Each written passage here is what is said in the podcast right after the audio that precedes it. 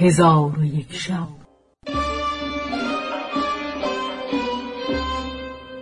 چون شب دویست و سی و چهارم برآمد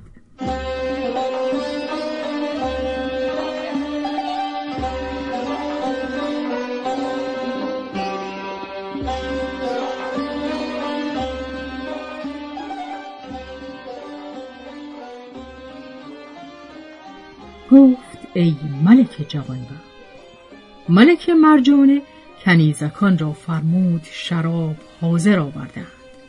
با اسعد به بادگساری مشغول شد و محبت اسعد در دل ملکه جای گرفت و قده به اسعد همی پیمود تا اینکه اسعد را عقل برفت و از بحر غذای حاجت فرود آمده دری یافت گشوده.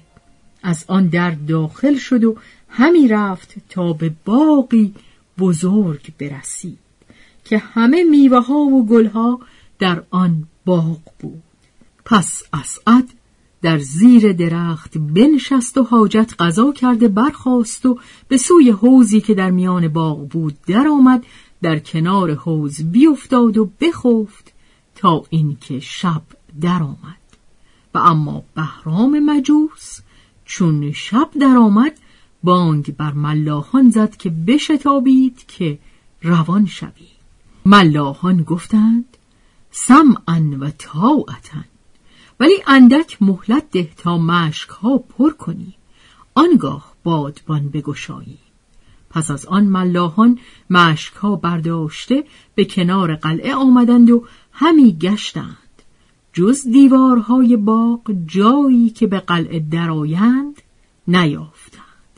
به دیوار باغ آویخته به باغ آمدند و راهی را که به کنار حوز همی رسید بگرفتند و بیامدند.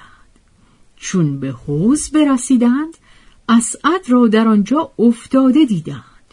چون بشناختندش فرهناک شدند و مشک ها پر از آب کردند و اسعد را نیز برداشته و از دیوار گذشته و به شتاب هرچه فزونتر به نزد بهرامش برسانیدند و او را بشارت دادند که اسیرت را که ملکه مرجان به زور است و گرفته بود در کنار حوزش گرفته آوردی.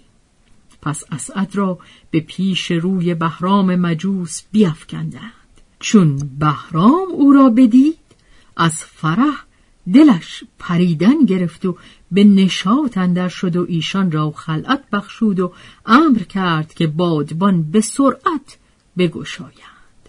پس ملاحان بادبان برافراشتند و به سوی کوه آتش روان شدند و تا صبحگاهان همی رفتند. ایشان را کار بدین گونه شد.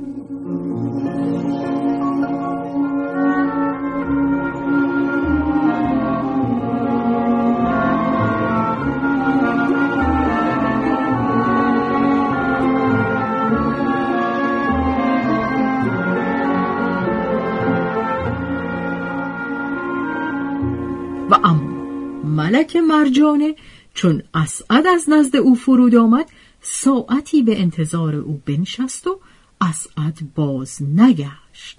و آنگاه ملکه برخواست او را تفتیش کرد پدیدش نیاورد.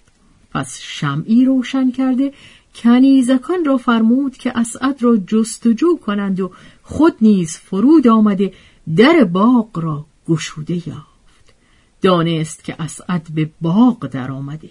پس ملکه به باغ اندر شده کفش اسعد را در کنار حوز بدید. پس همه باغ را گشتند. اثری پدید نیامد و تا هنگام بامداد در باغ و کنار باغ بگشتند. پس از آن ملکه حال کشتی جویان شد. گفتند سه یک از شب نرفته بود که کشتی برفت. پس ملکه دانست که اسعد را ایشان گرفته و برده اند. این کار به دو دشوار و ناهموار آمد و خشمگین گشت و فرمود در حال ده کشتی ترتیب دادند و خود نیز جنگ را آماده گشته به یکی از آن ده کشتی بنشست و سپاهیان نیز به کشتی در آمدند و بادبانها افراشته روان گشتند و با ملاحان کشتی گفت هر وقت به کشتی مجوس برسید خلعت و مال به شما خواهم داد و اگر نرسید خواهمتان کشت. ملاحان را بیم غالب آمد و امیدواری به وعده ملکه داشتند.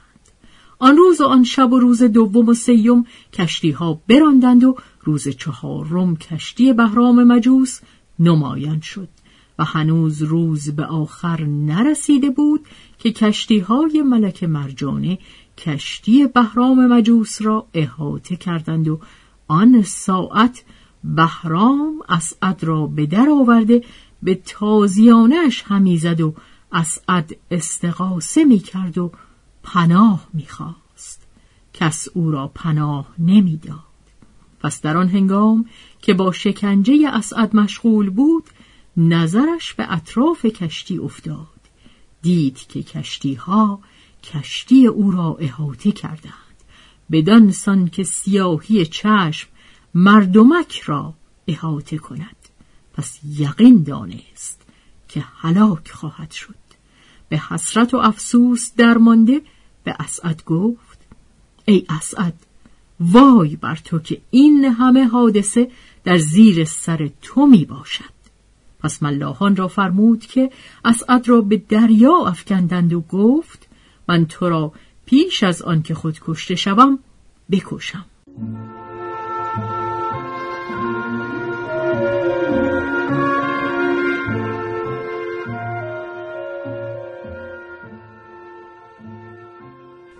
آنگاه ملاحان دست و پای اسعد گرفته به دریا افکندند.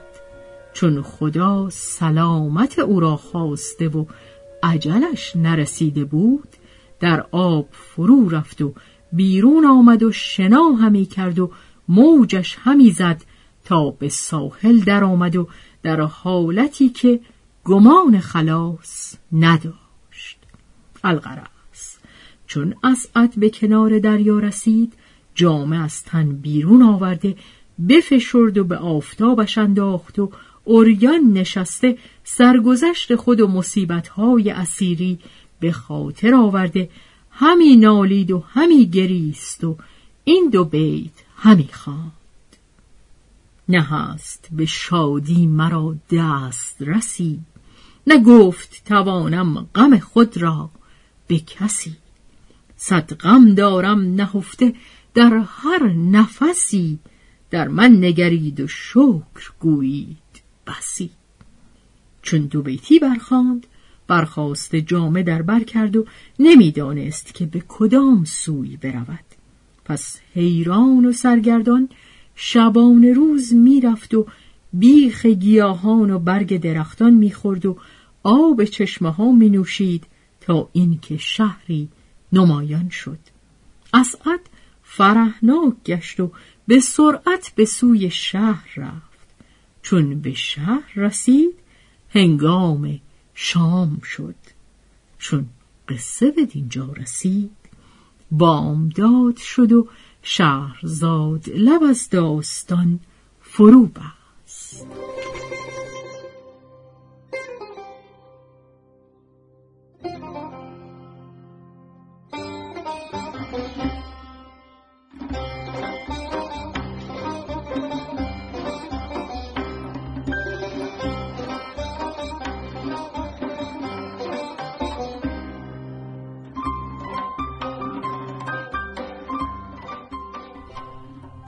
به روایت شهرزاد فتوهی. تنظیم از مجتبا میرسمیعی.